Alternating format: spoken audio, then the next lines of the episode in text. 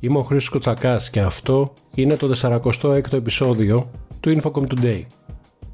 131 εταιρείες, μεταξύ των οποίων βρίσκονται η Atlassian, eBay, Hewlett Packard Enterprise και Vodafone Group, προτρέπουν τους ηγέτες των χωρών να συμφωνήσουν σε ένα χρονοδιάγραμμα για τη σταδιακή κατάργηση των ορυκτών καυσίμων κατά τη διάρκεια της επικείμενης Συνόδου Κορυφής του ΟΗΕ για το κλίμα. Οι εταιρείες, οι οποίες παρουσιάζουν συγκεντρωτικά 1 τρισεκατομμύριο δολάρια σε παγκόσμια ετήσια έσοδα, υποστηρίζουν ότι οι συμμετέχοντες στη Σύνοδο Κορυφής πρέπει να δεσμευτούν ότι θα επιτύχουν 100% απανθρακοποιημένα συστήματα ενέργειας έως το 2035 για τις πλουσιότερες οικονομίες και να βοηθήσουν οικονομικά τις αναπτυσσόμενες χώρες ώστε να μπορέσουν να καταργήσουν τα ορυκτά καύσιμα έως το 2040 το αργότερο. Οι εταιρείες που δραστηριοποιούνται στην αγορά της τεχνητής νοημοσύνης και οι κυβερνήσεις θα πρέπει να διαθέσουν για τη διασφάλιση της ασφάλειας και της ηθικής χρήσης των συστημάτων τουλάχιστον το 1 τρίτο της χρηματοδότησης που παρέχουν για έρευνα και ανάπτυξη στην AI. Αυτό τονίζεται σε έγγραφο που υπογράφουν κορυφαίοι επιστήμονες του τομέα από μια σειρά αναγνωρισμένων πανεπιστημίων μία εβδομάδα πριν από τη Διεθνή Σύνοδο Κορυφής για την Ασφάλεια της AI που θα πραγματοποιηθεί στο Λονδίνο. Οι εταιρείες θα παραπονεθούν ότι είναι πολύ δύσκολο να ικανοποιηθούν οι κανονισμοί ότι ο κανονισμός καταπνίγει την καινοτομία. Αυτό είναι γελίο, δήλωσε ο Βρετανός επιστήμονας Stuart Russell. Όπως είπε χαρακτηριστικά, υπάρχουν περισσότεροι κανονισμοί για τα σάντουιτς παρά για τις εταιρείες τεχνητής νοημοσύνης.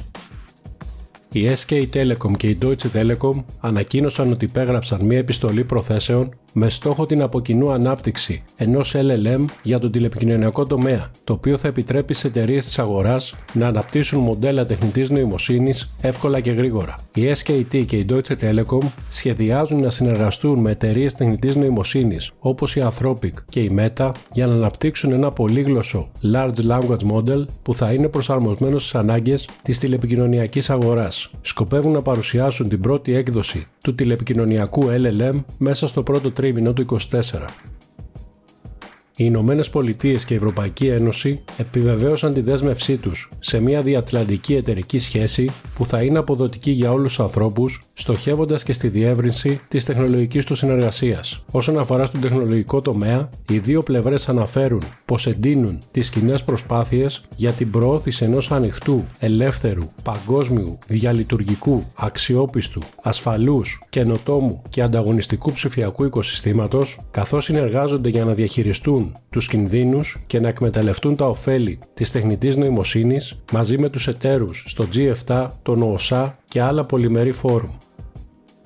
Οι παγκόσμιες δαπάνες πληροφορικής αναμένεται να ανέλθουν σε 5,1 τρισεκατομμύρια δολάρια το 2024, παρουσιάζοντας μια αύξηση κατά 8% από το 2023, σύμφωνα με πρόβλεψη της Gartner. Ενώ η Generative τεχνητή νοημοσύνη δεν παρουσιάζει σημαντική επίδραση στις δαπάνες IT, οι ευρύτερες επενδύσεις στην AI υποστηρίζουν τη συνολική αύξηση των ποσών. Τα τμήματα λογισμικού και υπηρεσιών πληροφορικής θα σημειώσουν διψήφια ανάπτυξη το 2024, κυρίως λόγω των δαπανών στο cloud. Οι παγκόσμιες δαπάνες για τις δημόσιες υπηρεσίες cloud προβλέπεται να αυξηθούν κατά 20,4% το 2024 και παρόμοια με το 2023, η πηγή ανάπτυξης θα είναι ο συνδυασμός των αυξήσεων των τιμών των προμηθευτών και της αυξημένης χρήσης. Το Ευρωπαϊκό Smart Networks and Services Joint Undertaking ανακοίνωσε την επιλογή των 27 έργων έρευνας, καινοτομίας και πραγματοποίησης δοκιμών γύρω από το 6G, που θα αρχίσουν να λειτουργούν από την 1η Ιανουαρίου του 2024.